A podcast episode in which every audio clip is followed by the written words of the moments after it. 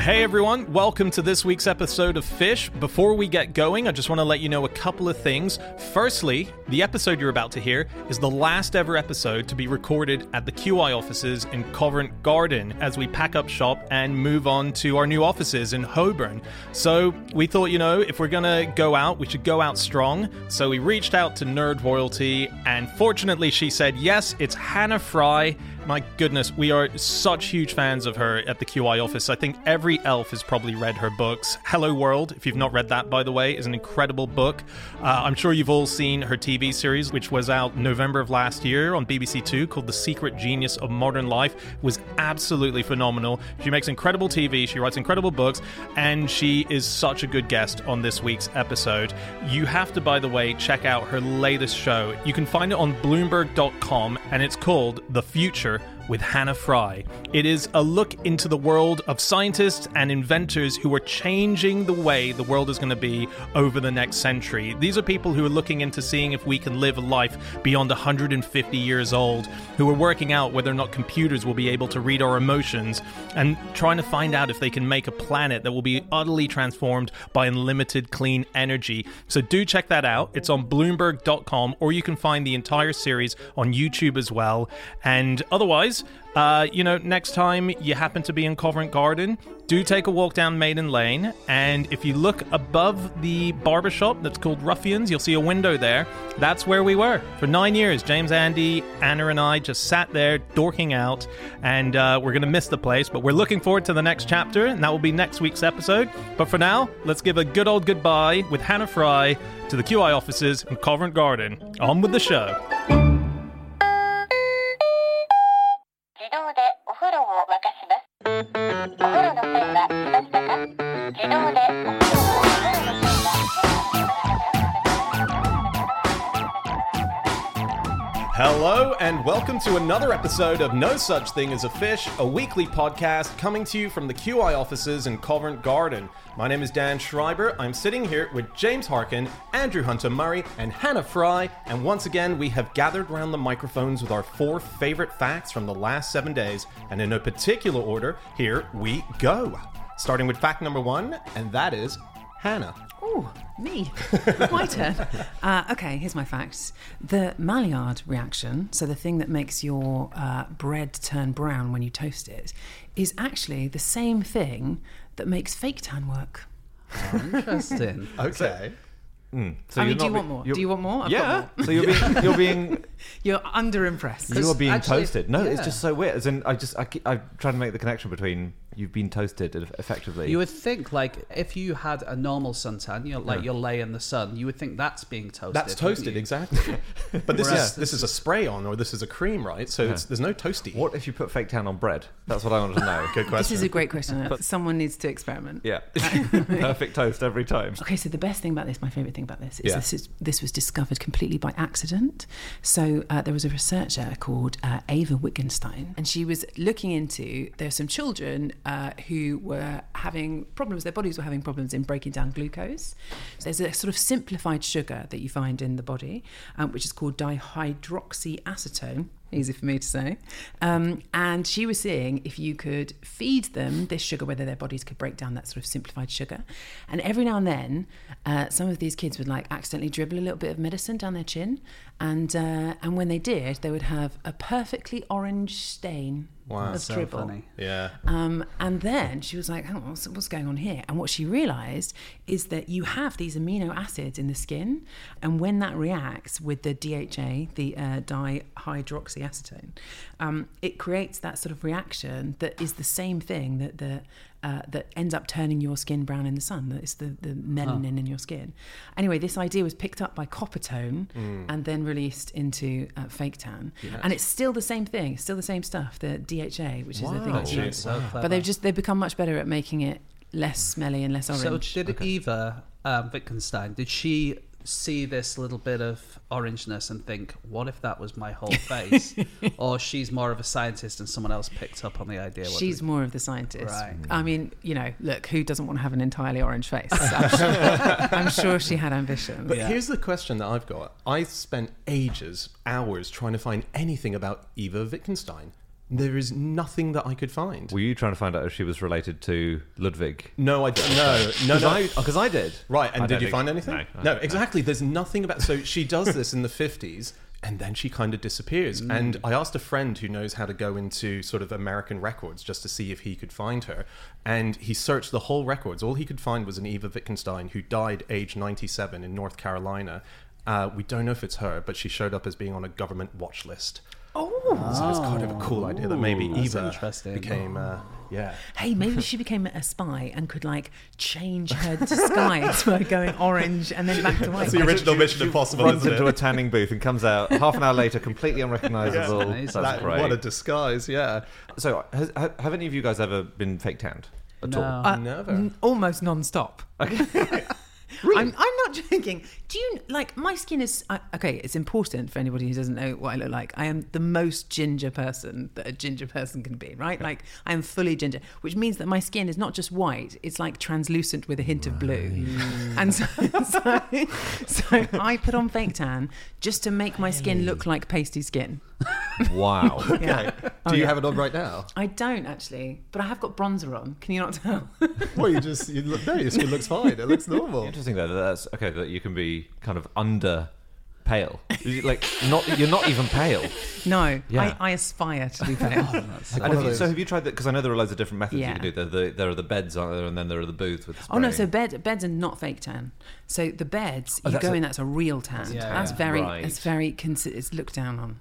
oh, These okay, days, not okay. very good yeah, for you. it's, it's yeah. a bit, it's a little bit skin Right. cancery. Right. So I didn't realise that these, the spray that you can put on, is also a risk. Is it? Because, well, no, I mean, not. Sorry. uh, Okay, just for any big tanners listening or sort of like legal teams, whatever. point is that I. Th- what a backtrack. Big tan might be coming to get you. it's actually good. It's actually good for you. It's actually. Uh, no, it, it, it makes you look like you are protected from the sun. But you're not. I see. It hasn't had the actual effect. It's reacted. wi- It's produced these pigments, these melanoidins in your skin, but you are then totally unprotected from. So some people sun- would think sunburn. you, and, and I don't think this is even proper, but some people think you get a little bit of a tan, and that will protect you from Right. other, you know, Yeah, yeah, stronger from the sun. Yeah, yeah, yeah. stronger sun. Yeah, but which it doesn't. This definitely doesn't. This Yeah, is yeah. just yeah. And doesn't it? I, I this is a bit sciencey for me, but doesn't it in in it, sorry, doesn't it actually kind of make you more susceptible to having the suns harm you?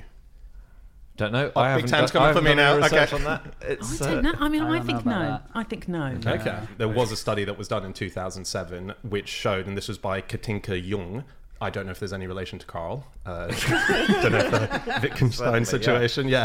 Uh, and this was in Berlin, which showed that 24 hours after having the tanner on, uh, ultraviolet, you become more susceptible to it in a that- 24 Oh. hour period, according to this How study in interesting. 2007. Interesting. Look, what- all I know is I never leave the blooming house without factor fifty on.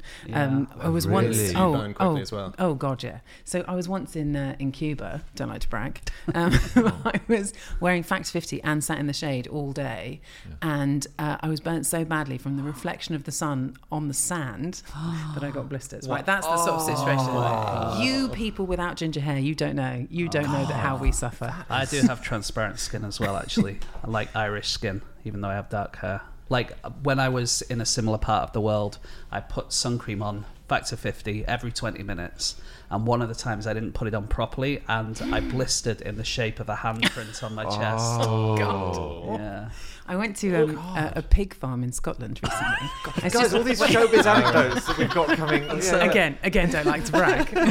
What I hope you're going to say is you realise that pigs shelter from the sun by rubbing themselves in mud, and you did the same. It- I mean, th- close, close. It's because you said Irish skin, um, and when I was going around this pig farm, I realised just. I mean, genuinely, these pigs had identical skin to me.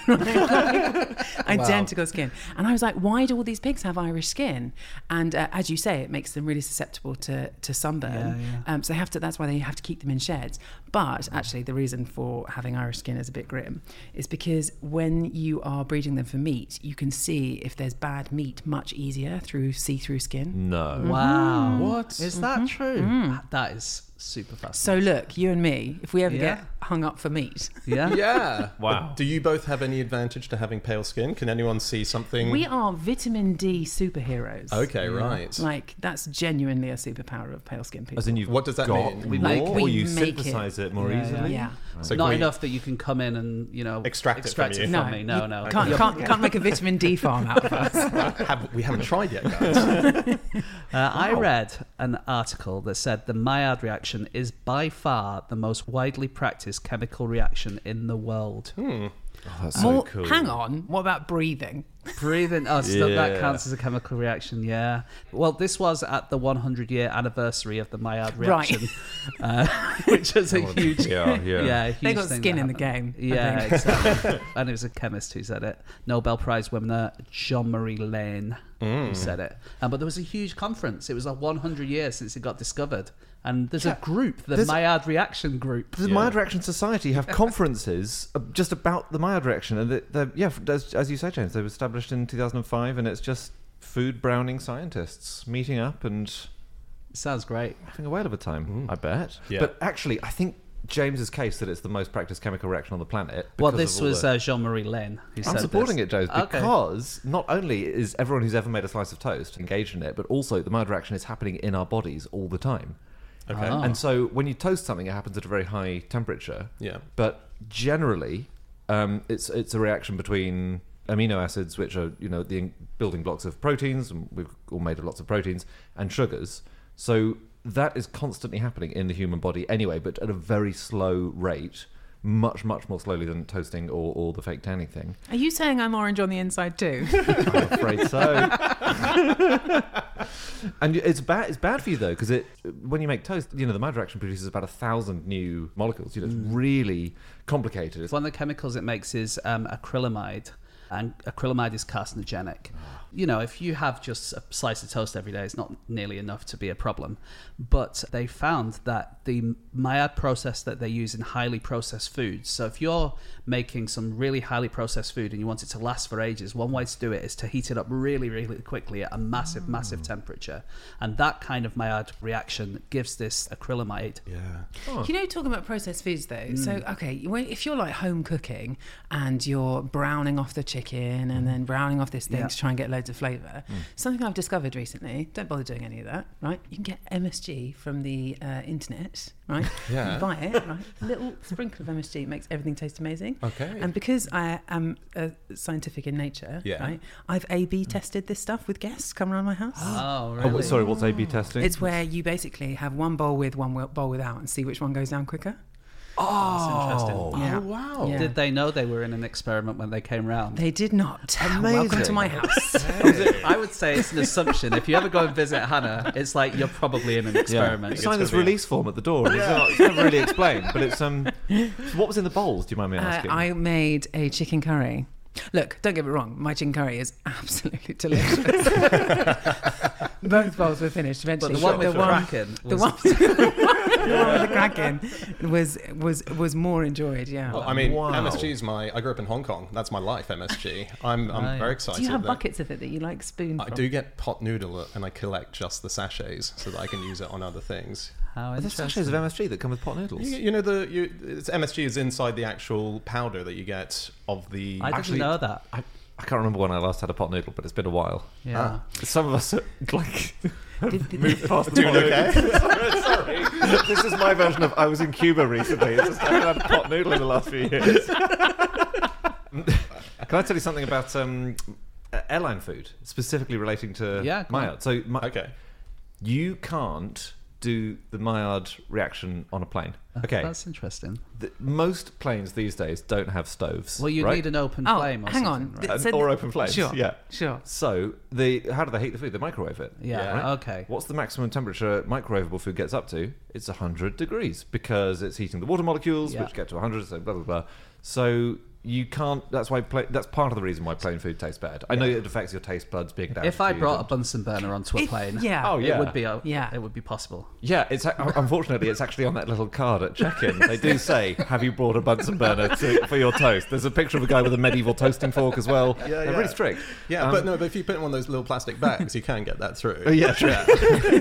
yeah, but so of lots of food is pre-myarded before it's loaded onto the plate, Yeah. and because then otherwise it- microwaved. Yeah. and then it's microwaved, and then so you get a Right. bit of the flavour still. But yeah, Um, the Maillard reaction Yeah. works on poo, and that's why we have that's why we have coprolites. What? Yeah. What so a coprolite? if you a coprolite is a fossilized poo. Right. Our listeners will know that.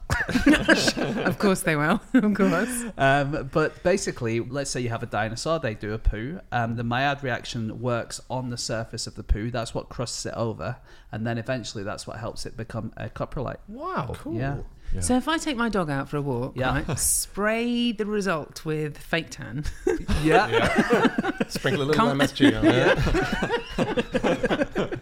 Come a back chance. millions of years later. There's Yeah. a chance. Leave a sign near it. Do not touch. Experiment in progress. Yeah, yeah. One of Hannah's experiments. Yeah. Oh fuck it. Yeah, Obviously, Just leave it alone, all right? Um, Dan, you said Hong Kong because we were talking about MSG. Oh yeah, yeah. Have you heard of wok hay? Is this a familiar Wok concept to hay? you? Yeah, it's the breath of the wok, right? yeah. Oh, Which is okay, this quality that if you're cooking in, in China and particularly in Hong Kong, it's the, like the perfect seared taste of the rice. Uh, that's been cooked in a wok, and it's because the rice gets tossed, load, you know, really fast, loads of times, a few times a second. Mm. It uses the Maillard reaction, and if you get the trajectory of the rice right, and it's cooking at the right temperature. It's absolutely delicious, apparently. And there's a restaurant called The Chairman in Hong Kong, which is one of the top restaurants in Hong Kong. And chefs there have to spend a year practicing the tossing of the rice in the pan. They're only allowed to cook for other chefs. They're not allowed to cook stir fries for customers. They're not allowed to cook a stir fry for a year so they can get the tossing right. That's amazing. I have heard about you know m- washing woks being a a, a bad thing, right? Like you're, you're supposed Yeah. to. I bet. You're not supposed Like to an watch a eternal- teapot kind of thing as well, right? Yeah, that's just Really? lazy people, isn't it? yeah. That's what they say, yeah. um, yeah. I seasoned a pan recently. What does that mean? It's where you get a new Pride on your face then was quite the thing. Well, it really was. It was kind of yeah. I'm living that Fraser life now. I really am. Um, no pot noodles for you. you, you toss your pot noodle for a year before you eat it. it's where you get a new like cast iron pan, no non-stick stuff, Yeah, just just pure, you know, lovely cast iron, whatever. And then you put this tiny layer of oil in, and you you cook that very slowly, and then it kind of bonds with the pan. Right. And then you do that a few times, again and again and again. You do it all over the pan. You're kind of lathering the pan, and then and then making a tiny thin layer, and it makes it uh, really good at cooking. Um, I don't know, more stuff. Andy's usually very private. That's as personal a thing as we've ever I, learned do on you the know show what? I about feel like him. I've learned a lot of that. Can we cut that bit out? Actually, sorry, I've, I've given too much away. I feel a bit. I'm exposed. Okay, it is time for fact number two, and that is Andy. My fact is that Japan has just found 7,000 islands that it didn't know it had. Hmm. Japan's doubled, basically, in one specific respect. Yeah, not in size, just in number. No, it's still size. exactly Wait, the how many same did it have size. yeah, Four. exactly. Yeah, it had 6,800 before. Oh, wow, And so they've it's got over another- doubled. It's more than doubled. Yeah, yeah. It's a good day, isn't it? It's a great day. Because it would be great if one of them was like Honshu or whatever the islands. Yeah.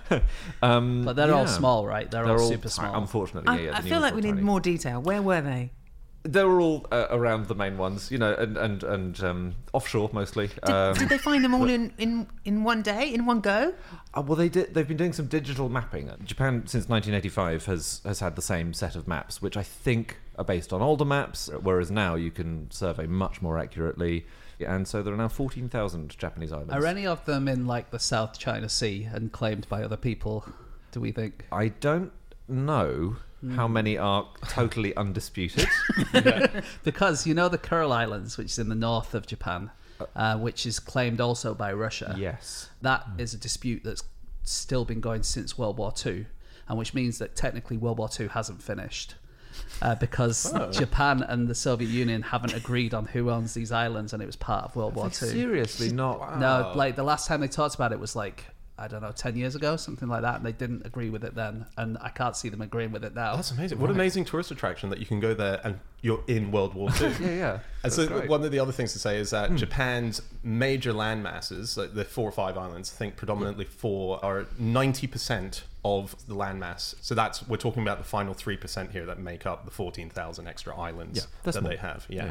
Yeah. Are any of them big enough to put a house on? Yeah. Yeah, I'm sure. Yeah. You might not want to put a house on them just in case of sea levels. And Yeah. so on, I mean, you know. if you were short termist about it. oh yeah, yeah, yeah. if you're if you're a dodgy property developer, this is a boon for you. This is great. But it also depends on what you call an island, right? What's the difference between a rock and an island? Size. But where does one end and the other one start, right? And Hmm. in Scotland, they had a traditional thing which was if you could keep a sheep on it, it's an island. And if you can't keep a sheep on it, it's a rock. But and that when you say keep a sheep, you mean can the sheep? Is there enough grass for the sheep? Can to it support itself? survive for, yeah, a few I mean, years? because presumably you can keep a sheep on basically any rock. Just Yeah. depends on the level of cruelty Just you're willing stick to Got it. invest. Oh, strong arms. yeah. if it's spiky enough. Yeah. uh, but yeah, so like what I'm saying, I guess, is like a lot of these islands will be super small, and whether they're Yeah. officially rocks or islands, Yeah. we don't have a way of deciding. No, that's why you that's one of can't those say how many islands there are in the UK or how many there are in Canada or even Mm. which country has the most islands because different people count them in different ways. Yeah. You also couldn't say uh, the circumference of the of the rock to give you a definition of whether it's a rock or, an isl- or an island, because you know this. that If you measure the circumference or the length of a coastline, it depends on how big your measuring stick is as to Yeah. the answer that you get. Go on. Okay, you You're about to get mathsed. buckle up. um, okay, so if you just have a map, let's say of the British coastline, and you get like a 30 centimeter ruler and you go, right, how long's the coastline? Duh, duh, duh, duh, duh, like, you know, whatever. But then if you got a more accurate measuring stick, right, so one that you were measuring to the millimeter, you could kind of get in there in the nooks and crannies a little bit more and go all around them, right? And actually, you will get longer and longer and longer each time because every time you add in a little crevice, little nook and cranny, you're kind of adding length to it. So in the limit of an of an uh, of like looking at uh, an infinitely detailed ruler and infinitesimally small like nooks and crannies, you have an infinite coastline. Wow. So cool. Um, That's so interesting. can I tell so you a cool. story about my favorite island in the world? Yes. Um, okay, so um, there's a uh, there's a little place in France. This is not my favorite island in the world. Um, there's a there's a little lake and it's got a little island in it, right? So you Hmm. cross over a little bridge and then you get there. And then when you're on the island, it's got a pond in the island. Okay. Right. Um, or maybe a, sort of like a small lake, how, pond to lake. How do you know? Sure, that's the thing. Hmm. What really anyway, is a in the rock middle island, of the pond, there's a little island, right? So you've got an island in a lake, and on that island there is a lake which also has an island in it. So essentially recursive islands. Now there are a few of these places around the world, Okay. but the best one of all is called Vulcan Point, and it's in the Philippines, and it's a tiny little island that is inside a lake. Oh, Right? okay. Okay. Yeah, yeah. Right. Yeah. Um, it's a very, very small little island. It's like a little, little rock. Um, and that lake is inside a volcano, Cool. which is uh, itself surrounded by water, which is on an island, Yeah. right, in a lake. and it's in the Philippines, which is in itself an island. Wow. Oh, Now, the thing is about Vulcan Point is that unfortunately the volcano exploded and Vulcan Point was destroyed. But there is nonetheless photographic evidence of the point where there was uh, this level of recursive islands. Wow. And you know what? I think you could put a sheep on it. Really? Yeah, it had a great big Whoa. spike in the middle. can keep a lamb kebab on it. It's the, yeah. That's amazing. Wow, that's so cool. That's so, extraordinary. so, so cool. I love that. There's a really cool island on Japan which is called Gunkanjima Island. And what's amazing about this is it was once the most densely populated place on our planet. it was Wow. it's it's quite small. It's, so- does that mean there's a lot of people or it's very, very small? lot of people uh, for a very small island. It's a mixture of the two. So uh, this is the 1900s, and uh, this island there was a Mitsubishi. They they looked at it and thought there would be a lot of rich submarine coal deposit underneath. So what they did was they built these buildings on top of the rock. They fitted 6,000 people. Like there's nothing else you could do but just be in these apartments and then drill downwards to get it. And they were right. There was stuff down there. You'll recognize it by the way, possibly if you like uh, popular movies. It's in James Bond's Skyfall. It's where Bond goes to this weird island where it's completely abandoned, and Oh, yeah, so yeah. people go there now. If to, it's Javier Bardem. yes, And, uh, exactly. it's all yeah, yeah. Why Yeah. was it Comedy. abandoned? Um, I, either they mined enough of it, or No, I don't think it was that. What? I think that Japan switched to petrol. Tragically, Ah, Tragic. I'm giving away. If you, uh, sorry, if you don't know Hannah, I've got substantial interests in coal, and um, we really are finding out a lot about you. Wait till you hear they've gone to electric Oh, cars. haven't they? um, anyway, no, no, no. They, they, Japan just had a big switch over. Like, Yeah. yeah, yeah. yeah. I think Um, the most populated now is Mongkok, isn't it, in Hong Kong? Just it? because we were talking about it really, before. Yeah, Oh, I think so. wow. That was always intensely popular Yeah, it in Hong is, Kong. yeah. I think It's this mad. this island was 216,000 people per square mile, which is because it was a fraction of a square mile. Feels It like a wasn't- lot, yeah. Yeah. Give us a comparison though. What is it like in central London? Uh, ooh, I don't. mm, I know that the least densely populated countries are places like Mongolia, which have about four people, I think, per square mile. And this was how many? Two hundred sixteen thousand, but it's Quite a lot more. yeah, quite a lot more. Yeah, yeah, yeah. Uh, I went to an island in Japan that has all the rabbits on, and it's just like you walk and there's just rabbits everywhere, and you walk down and they follow you. Are these naturally occurring rabbits, or have they been placed there for the interest The, of tourists? the story goes that there was a, um, a chemical weapons factory, and they were used as experiments, and they were let go, and then they proliferated. But Bred like rabbits. Bread, well, yeah, exactly. It's not. But, I can see why they went with the lizard for the Godzilla origin story. but what we think actually happened is there are a load of school kids nearby, and they put some rabbits on there, Ah. and then the rabbits did what rabbits do and became more and more and more rabbits. And now, because it's known as Rabbit Island, kids will just come and put their rabbit on there because it's where rabbits live, and it's like it's almost advertised as this wonderful place where rabbits roam Oh. Right. free. And Sort of stuff. like where like your dog's gone to the farm. It's like we're just we're putting your yeah, rabbit a on little Rabbit bit like Island. that. are they fed? uh, by tourists, Right. And that's the problem, really, because it's the tourist season is quite seasonal, and so for some of the year they don't really get fed at Oh all. no. Okay. Right, Yeah, and it, Do so you it's think that not that'll be a nice- natural population control, though, wouldn't you? I think it is, Yeah. but the population is quite high still. Yeah, Hmm. and you walk around, and there's a few rabbits there, and they're chasing after you because they know that tourists feed them. And then you walk, and then you turn around, and there's a few more, and then you walk a bit further, and there's like twenty. Wow. It's the scariest. It's like a That's the proper thing. like like horror the movie. birds, but rabbits. Yeah, cute animals are fine, but when they accumulate, that turns to sc- there's a, there's a number where it gets scary, isn't it? When you turn around and there's you know Mm. For forty me, rabbits. it's like if there's only two and then you turn around and there's like six. I think that's scary. oh yeah, Did you um, have really you ever hates heard it. the work of Greg Gage? Greg So Gage. this is a guy. He he has this amazing stuff. He can put a, a device on your arm that sends little electric sensors and moves your hands for you, right? So he can sort of stand there with this thing on your arm, and he, he with his iPad he can like move your arm. Oh, for you, wow. right? Oh, Okay. that's anyway, he created this thing which actually school kids around the world can do, where you can operate on a little cockroach and insert a little um, wire into their heads, Hmm. right, and then essentially control them using a PlayStation controller. Oh my God. Right, it's absolutely wild. Anyway, the thing is, is that you know you can you got this like remote control cockroach. I always thought that he was missing a massive trick though, because what he should do is get sort of uh, gloves which can tell where his hands are. Those you know those kind of gloves that are connected to the internet, and then have an entire army of cockroaches behind him, right, like a rabbit, and then summon them by like lifting his arms up and then all the Yeah, cockroaches like run a out. Marvel superhero for Yeah, cockroaches. yeah. wow. Maybe maybe next he can do rabbits. Yeah, I'm up for it. The rabbits, I don't think like me because I accidentally kicked one because they were kind. They just ran around. Accidentally. Your, Here he is, getting his, getting his defense in first. they just run around your feet the whole time. Oh, sure, sure. Yeah, and yeah. Wow. That'd be a great. And yet fr- you converted it through a rugby post that was nearby. That's it's so. so uh, I, I was just looking up things that are going on in Japan at the moment. Oh, yeah. And um, have you heard of the sushi terror? There's a No, um, no. Sushi terror. Japan is in the grip of a right now as we're recording this. There's a, a huge problem because the, pe- there's a craze that's developed. It's an online craze and it's it's spread to off, offline. You know the conveyor belt sushi restaurants. yeah. Mm, yeah.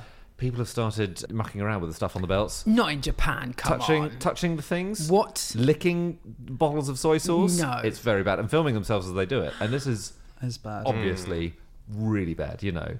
Can you just have a little quiz for you guys? Oh, cool, great. When did the first conveyor belt sushi restaurant open? What year? 1990 in New York. Very nice. Oh, not and a location. Very wow, nice. Okay. Oh, okay. Wrong though.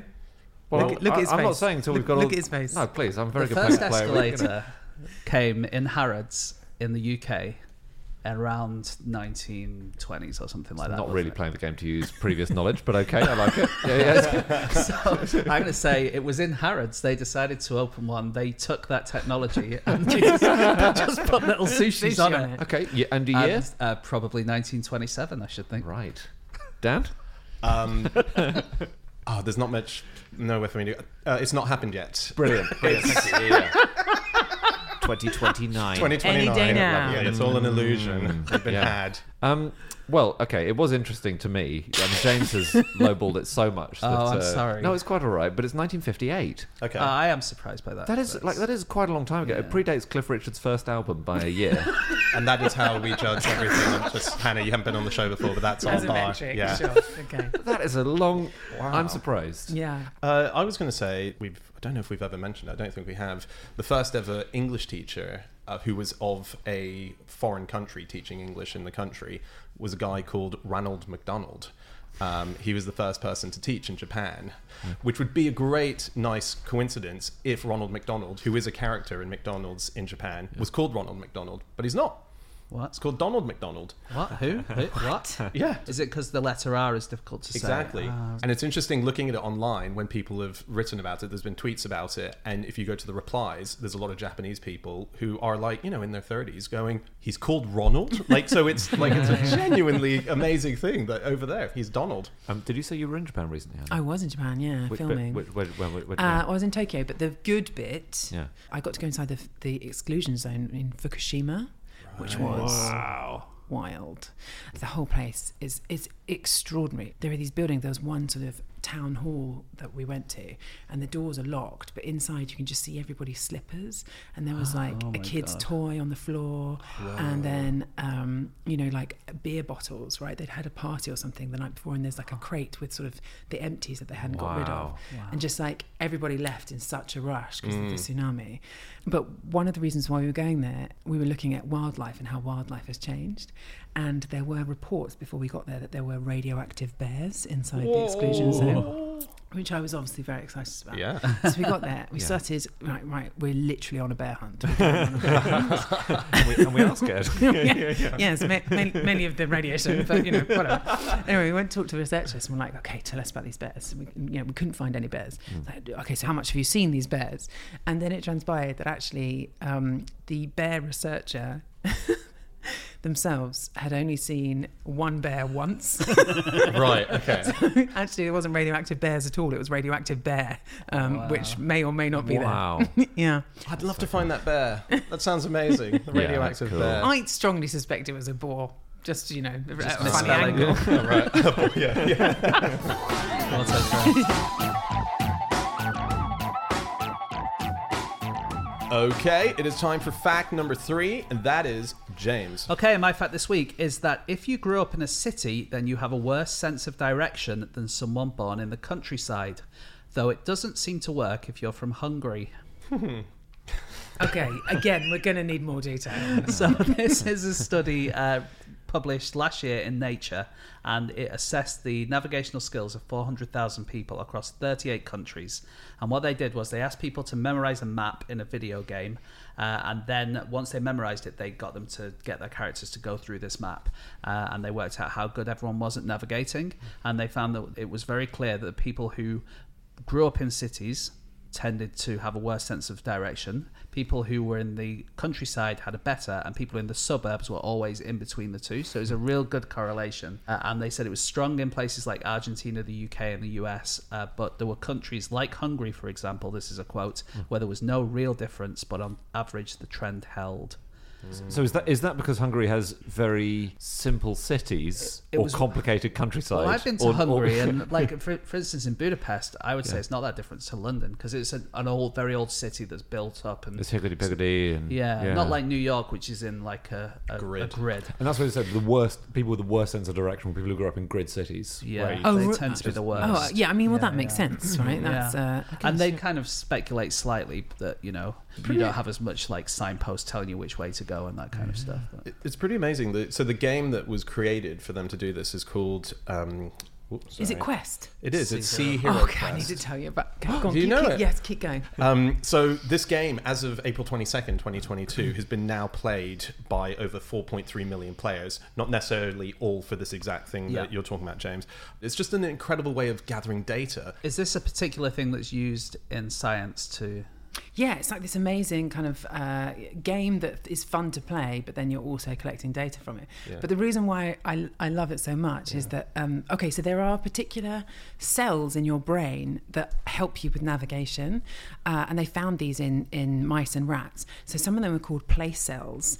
And essentially, what happens, right? If you, let's say you put a rat in a rectangular room, okay, you can put a kind of cute little hat on the rat uh, that will measure what's going on in the brain, and you can work out when particular neurons are firing. Okay. And it turns out that in, let's say, the northeast corner of the room, if there's one neuron that fires in this rat's brain while it's in that location, it will not fire anywhere else. It's like a specific neuron that is like this is the northeast corner a place cell and actually what you can do is you can you can elongate the zone in which that neuron fires by putting a rat into an identical room that is just stretched out longer so it's like the northeast corner becomes bigger and so where this neuron fires also becomes bigger anyway the thing is is that they have to do this while the rats are going around in little rooms but it's quite hard to hook up this rat to the hat um, that's measuring what's going on in their brain You're not going to put a spike in it like the cockroach, are you? 'Cause I was a bit Look, squeamish about that, and I was, I was like, It's only tiny. The cockroach is fine. The cockroach is fine. okay, okay. Um, no, so what they do is they put these the little hat on the rat, and then they put the rat on a ball, and then the, the rat can like run around, and the ball moves underneath them as though they're running freely, and then they put it in front of a computer and get it to play Quest. No. Yeah. Wow. Yeah. So the rat's like running around playing this computer game. my God. Yeah. It's almost like VR for the rat, right? It Totally. thinks that it's in this world. I get. I don't know. Totally. It probably doesn't even know it's a rat, but it's like you know, it's like it, it imagines that it's actually going round, right? Yeah, and it's the screen. It's like a little a rat rat-sized IMAX. Amazing. That's amazing. Well, one more thing about this study and why it might be important is because poor navigation skills are sometimes used to help identify dementia in people. Hmm.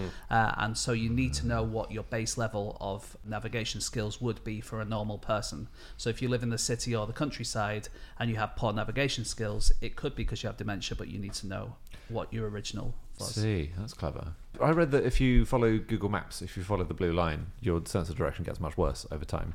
Yeah, well, it's like your brain's like yeah. a muscle, right? You've got Yeah. to practice it. So I turned it off yesterday. I turned off the blue line. I had to get somewhere. I had to walk for about half an hour across London, and uh, I turned it off.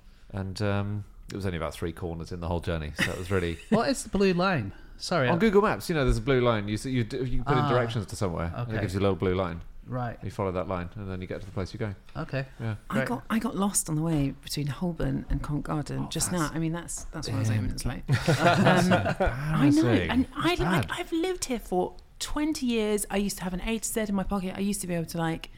I was fine. Now I just can't do it. Mm. Yeah. You know what though? So there's a, a cabbie who I use quite a lot, and I have a game that I play with him where I'll be in a part of London. and I'll just send him a photo of like a door, and it's unreal. Sorry, you've got your own personal cabin. No, not my- I, s- I just. What?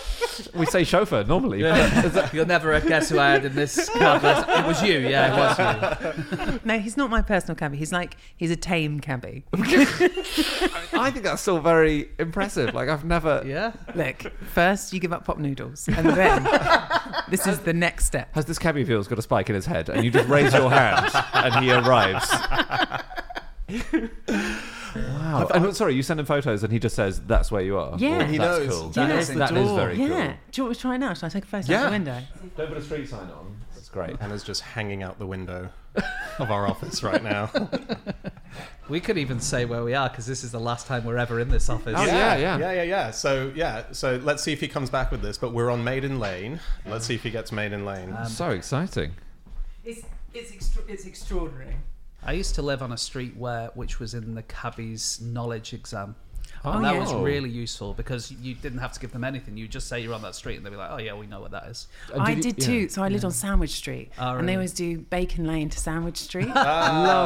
Ah, Yeah. Right. what was your one? Um, It was Digby Crescent, but I don't know where they would have gone to. Everard Digby. Everard. Yeah, yeah, yeah. Everard Road to Yeah, Digby yeah. Crescent, yeah. Oh, Oh. he's typing. He's typing. Whoa. Okay, hold on, hold on. That's quick. Okay. He's too quick. I'm going to have to edit in a space. Exactly. Yeah. Oh, he says, is, is it an official test? I think yes. Yes. Yes. We Yes. revoke your license if you. Well, let's do a bit of talking Go on, and go. then see. Yeah, yeah, because- yeah. To give it some space. on. Um, just very quickly, you mentioning you got lost from Holborn to Covent Garden. So I've discovered and made contact with a guy called Tristan Gooley, who's an amazing guy. Oh. He writes incredible books about how you can anywhere in London orientate yourself by Oh, I various see. things. Yeah, yeah, yeah. If you're in the morning, go against the flow of people walking towards you because predominantly that group will be coming from a tube station. And if you need to find a tube station, at the end of the day, Not if you live in a commuter town. They're all going to the tube Oh, station. sorry. This True. is this is London, uh, central London. But he's you've, wo- talking you've, about. you've woken up and the kidnapper has told you you're in central London, but I'm not going to tell you where. Yeah, yeah. And you say which zone? He's like one or two. And uh, at no point does this say just ask somebody where you are. Well, his idea is is that you shouldn't ask someone where you are. You should Okay. make the challenge of working out your navigation better. If you see a tree in London, look if it has a tilt on it, because if it has a tilt, that will Oh, Towards be the pointing sun. to the south. I always think in London, go downhill, you'll get to the river eventually. Yeah, right. Okay. I don't know if that's true. That- Feels like I it. mean, there are Might local be. maxima, though, aren't there?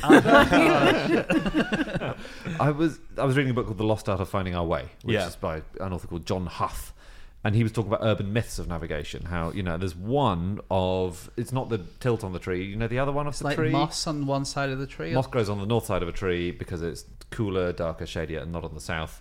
And it doesn't. It only happens in mid latitudes in the northern hemisphere. So you need to know which hemisphere you're in.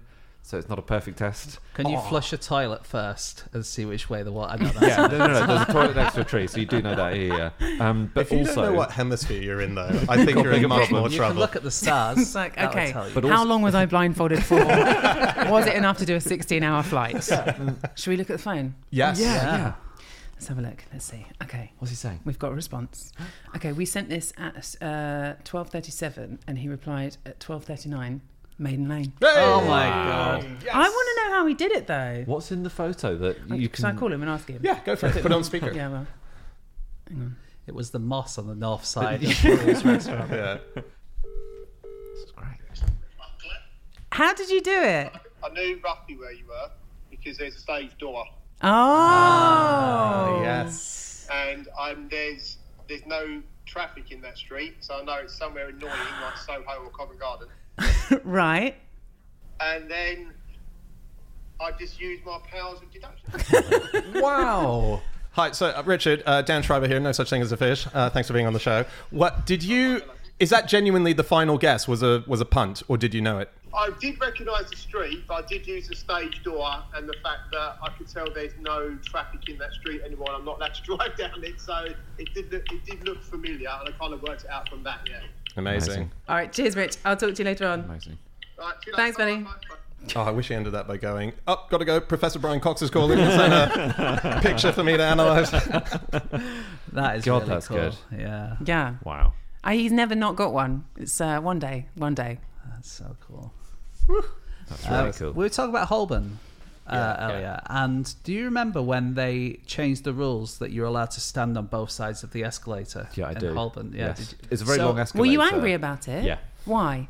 You know I'm going to tell you you're incorrect to be angry. I know. I do know. Okay. Just warning. TFL's justification for the trial. So just to explain, sorry, in Sorry. London, when we go down an escalator in the underground, you have to stand on the right hand side, and you're allowed to walk along the left hand side. Yeah. Uh, but they said from now on, everyone's standing on both sides. Yeah. Right. My problem with it is, I know what you're going to say, Hannah. You're going to say it's mathematically more efficient. You will get more people on and through the escalator if they're, if, they're, if everyone's just standing. I will say that. Okay. my perspective is, as a, as a commuter, it's less pleasant. It's okay standing and there are people moving past you. If you're standing with people in front, behind, and next to you.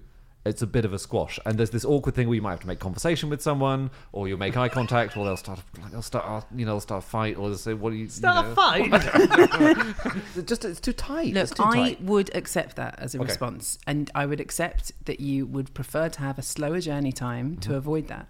But for the fact that you're just about to slam yourself into a tube carriage with 50,000 other people Yeah. into their armpits, Yeah. you know, it's definitely no more sardini than when you get on the tube. it feels impersonal and cold. I love the freedom of just running up those escalator steps, and you know, it's just it's, you like it's, you know you feel like you're really getting somewhere. You're Like oh these oh these slow coaches These are standing on jumps. the right. You're just putting- these yeah. jumps on the right. Yeah, jumps on the you right. fingers. Legends on the left is what I would have the sign say. Yeah, yeah, yeah. Do you know? Uh, well, basically, a lot of people felt the same way as you, Andy. But like um, Hannah says, it was it was successful, and way more people could get down the escalator. People don't like maths, James. People But don't forget like about the maths. maths. Just think about the gaps. If you were like looking down on it, say you were like you know in the control room, Yeah. um, looking down on the escalator. Uh, if people are walking down, there's much bigger gaps, which basically means you've got all of that wasted space, right? So you get a much higher flux. It's Oh, of not wasted people. space. It's the hero's aura. It's it's, it's you're spotting who's a drone, who's willing to do what the Mm. system tells them. Please stand on the escalator. The and, uh, sheeples. yeah, yeah, exactly. I yeah. like standing in the fast lane when there's no one there. but only when there's no one How there. come there's no one there? Yeah, and that's because you like you you like to play with norms. Yeah, you yeah. subvert. You twist. Exactly. you kick rabbits when I don't. really. Oh, is, is that still in place, that law in Holborn? which one? The- I haven't the been on TFL the in tube law, quite a the- No, no, long no. They, time. they- it was a trial, the, the Oh, double and it escalator didn't thing, and stay. it didn't really take off. thanks don't thanks to like my it. letter writing Because campaign. yeah. I was going to say the QI officers we are moving and we're moving to Holborn and it just the sadistic bit of me would love to know that that's now your tube station. No, I, sa- I sabotaged it by leaving small pieces of sushi, which I had licked on every other step. And like said,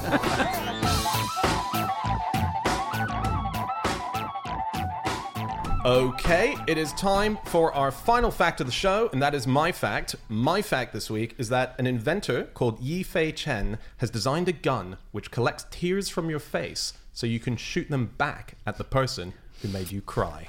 Tears, even if you're really upset, it's not a super soaker, is it? No, it's not, but have you seen it? Have you seen the No, I video of haven't it? seen it, God, no. shoots out with more force than a. she's or- built it, hasn't she? Yeah, yeah, yeah, yeah. Yeah. W- like to the point where it would hurt. I, do you know what? I'm going to backtrack on that. It's got similar force to a uh, Super Soaker because what it does is it collects the tears, but then there's a sort of canister that freezes it, so it, it kind of turns. what? But what does it do, Andy? Because it doesn't. It's still liquid. It's not ice particles, so it's not like it's not tear bullets. It's still Is the it tear just gas? cold. it's, yeah. It's kind of what it is. Weirdly, Right. Yeah. yeah. But Um, then yeah, the time it takes to freeze. I know. Are you still going to be upset at the person who? No, made you- exactly. So it's not a. It's not an immediate. I wouldn't bring it to an actual gunfight. Um, I Is think. it like your tears are best served cold, right? Like- yeah, yeah, yeah, exactly. And often, often, you know, one finds that you, you're actually the one who's made yourself cry. wow. You know, you have control over whether you're crying in the situation. Andy goes home, has a little cry, and then fires them at himself. this is all your fault. That's interesting that you think you have control over whether you cry in a situation. Yeah, I'm now thinking about my tear ducts so much. You that look I'm like you're actually- crying. I know. I definitely do There are- not have control over crying. I- They're zero involuntary control. tears. Yeah. yeah, yeah, yeah.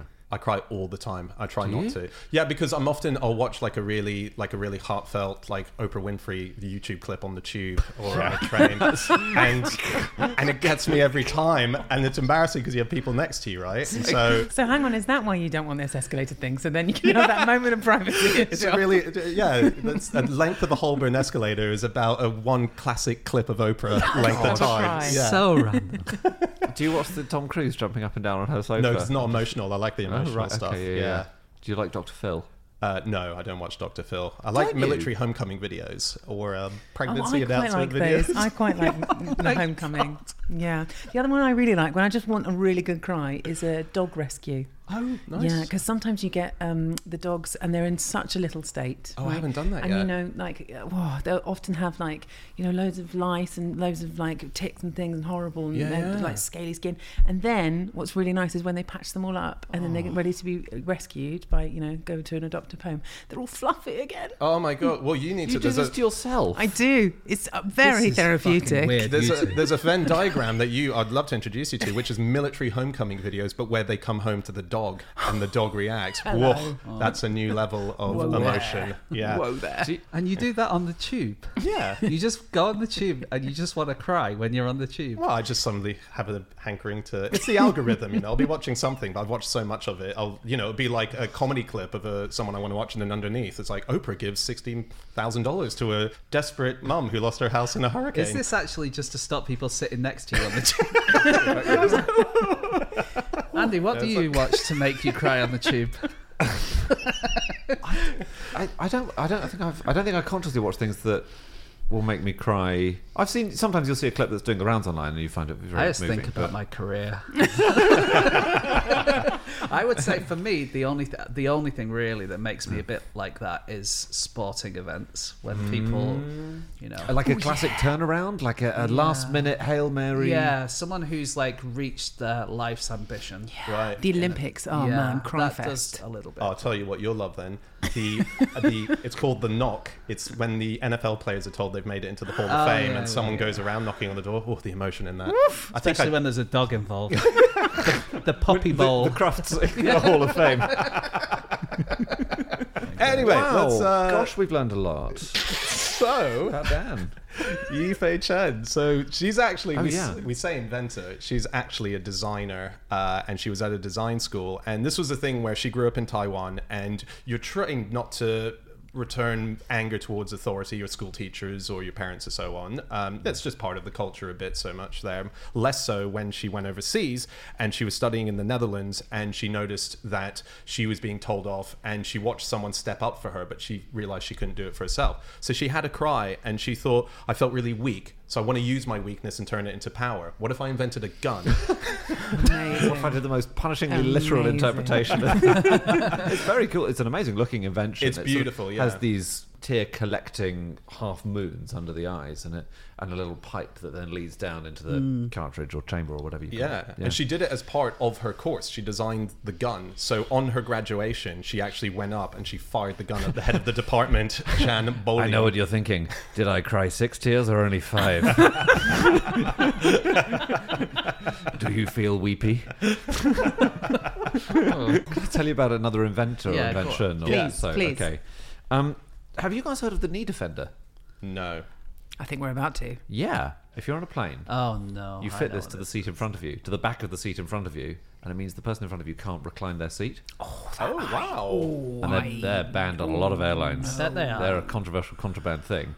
And the inventor is six foot three, and he says that it's it was more to start a conversation. I bet it does. So it's it, basically it comes with a little card for your fellow passenger if you get one of these, and it reads, "I realise that this may be an inconvenience. If so, I hope you will complain to the airline." Maybe working together, we can convince the airline to provide enough space between rows so people can recline their seats without banging into other passengers. What a dick. Yeah. Andy is. You have got some of these, haven't you?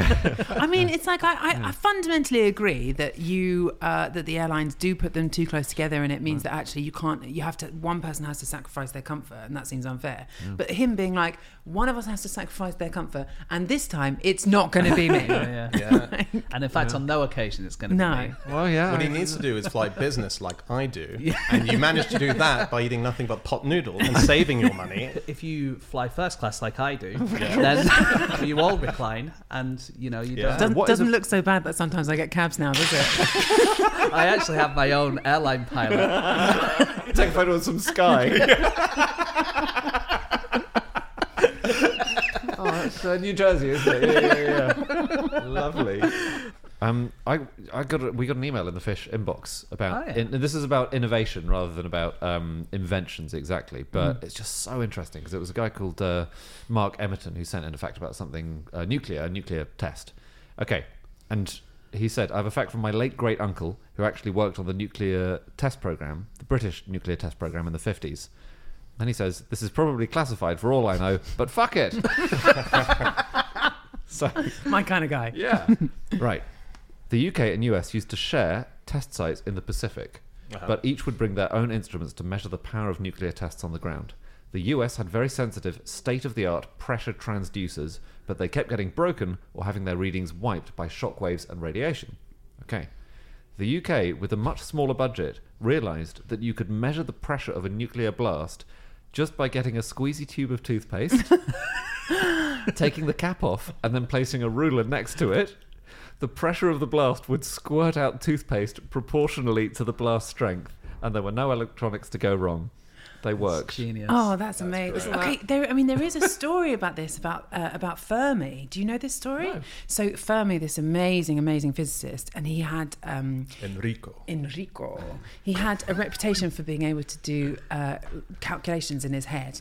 And during the first uh, test, he decided he wanted to try and work out uh, how uh, strong the blast was.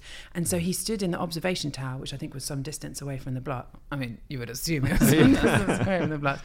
And he tore up a tiny bit of paper, sheet of paper into tiny little bits, and he held it in his hand. And then as the blast um, exploded, he opened his hand and then paced out how far they'd uh, been blown across the room, and then got within I think a factor of two of the the equivalent in dynamite. So I think you, I mean Wow. it's totally legitimate that you can do this. You don't get like perfectly accurate results, weirdly enough, um, but yeah, you can get really close. That's really cool. Just on um, classified stuff, I read the other day about a girl in America who went to her school's show and tell with a load of classified U.S. government documents. Well, from her, like her dad or mom. no, it was even worse than that. So there'd been um, someone uh, from the government had been at something and then had lost their briefcase or just left it there, and their dad, this girl's dad, had found it. And sort of just picked it up and looked through it, and it all said classified and stuff. And then he just took it home, and then they kept it in the attic and never did anything with it. And then, like five or six years later, she was like, "I need something for show and tell." Went up and then, "Oh, I'll take this," and then took it down, and it was like all stuff about Iran and Libya and stuff like that. Lord, Was she Yeah. um, detained? She, well, yeah, she's She's in Guantanamo. the um, the teacher got in touch with the CIA, and is that the right person or the FBI? Yeah, it'll or be the whoever it was? CIA, Yeah, yeah. yeah, and said we have this, and they came and sent some people in in dark glasses to Wow. retrieve it. Quietly waiting at the back of the show and tell while blooming Tilly talks about her conch that she's found, you know. 'cause- uh, and I think probably the person who lost it might have got killed Killed. off. Killed. but Yeah, no, it was all a happy ending. In That's that one. amazing. That's so cool. Uh, here's another new invention. This is from I think 2022, which um, I mentioned it to my wife, and she's looking into getting one. It's a m- motion pillow three. Is it a mega hanky? it's a YouTube Prime account. I can get rid of all those nasty ads getting in the way. Um, It's a what? Sorry, Uh, motion pillow three. It's called. it's a pillow, right? Are you a Correct. snorer, Dan? Is that where we're going? I am a Ooh. snorer, Yes. I thought of it. does it As smother you? yeah, my wife is very keen on getting one. it's a weighted blanket for the face. Is how it's sold. Yeah. No, is it a pillow that moves under you? It undulates under you to keep you asleep. no. Does it massage you? Uh, no. That'd Does be it nice. do what Andy said, but to stop you from snoring? Exactly. I can't it. believe that you didn't build on the snoring thing. And What it is is is when you're laying down, if you're snoring, there are four airbags inside, and it's AI kind of generated. clever. So it inflates to move your head around until the position where the airwaves are opened up properly and you stop snoring, and it means that you just reduce snoring. No way. Yeah, that's this is a no motion way. pillow You're going three. to say you're not waking up when someone is your pillow is slowly grinding your head into place. It- Does it make a noise? Is there a? Well, it's is probably there a- When your neck snaps, it does. it's a way to assassinate someone, isn't it? Hack, Incredible way hack to the assassinate pillow. Or is that why Motion Pillow One and Two didn't make it to one? um, can I tell you about the Corby trouser press? Uh, yeah. Just while we're on game-changing inventions of the 20th century. Please. Yeah, yeah. yeah. I just uh, we- we're losing a lot of inventors now who invented really big things, and I'm not saying the And. Corby. and, um, but like the inventor of the kettle off switch, for example, is still alive. oh yeah, isn't Still he a going? professor of invention in Oxford or something like that? called Cambridge. John Taylor. Um, this is a slight tangent, or I've tangented myself, but it's. Um, do you know how the kettle off switch Is works? it a bimetallic strip? yeah, I just love bimetallic strips. What is the, What is it? So Well, it's, that's interesting. I Yeah. hadn't thought about this before. I do remember trying to buy a kettle which didn't have one, and it was really hard. really? Yeah. Why were you trying to? I don't remember, but I think it was something to do with stamps Okay. and uh, illegal activity that the post office can't find out about. No, Um, so a bimetallic strip is, but you got it's a it's as it sounds. It's a strip of two different metals, um, it like all the way along, right? Yeah. And they expand and contract at different temperatures um, because the, the because of the chemical composition. So as it gets hot water on it, the strip it will bend because one side is expanding more than the other, and Ah. you can develop those, and it snaps the kettle off at a certain temperature. Yeah, it's a bimetallic okay. strip. I think that I love bimetallic strips is the most Andy sentence I've ever heard you say. well, we had one in the house when I was growing up, and it was a very cool scientific experiment. What, a to do. kettle? So- yeah. That's all those pot noodles you're having. Isn't it? Okay, that's it. That is all of our facts. Thank you so much for listening. If you'd like to get in contact with any of us about the things that we've said over the course of this podcast, we can be found on our Twitter accounts. I'm on at Schreiberland, James, At James Harkin. Andy, At Andrew Hunter M. and Hannah. Fry R squared. Probably ask that. Yeah, nice. Um, or you can go to our group account, which is at no such thing, or our website, no such thing as a fish.com. Check it out. All of our previous episodes are up there, as well as merchandise. Do have a look. Uh, but most importantly, make sure to watch Hannah's latest show. It's called The Future with Hannah Fry. It's on Bloomberg, or you can find it on YouTube. It's uh, the whole series is up now, right? You can take it all in one go. If you finish that and you're on YouTube, why not check out some Oprah clips? There's really good ones uh, to watch. Um, anyway, that's it. And that's it from us from this office. This is where QI's office was for the last nine years of our existence. Uh, Fish started here nine years ago. This is the last ever episode we're doing in our HQ. So we'll be from somewhere new next week. So thank you for being our final guest ever, Hannah, Thank you. in our HQ. And uh, yeah, we will be back again next week in another building with another episode. We'll see you then. Goodbye.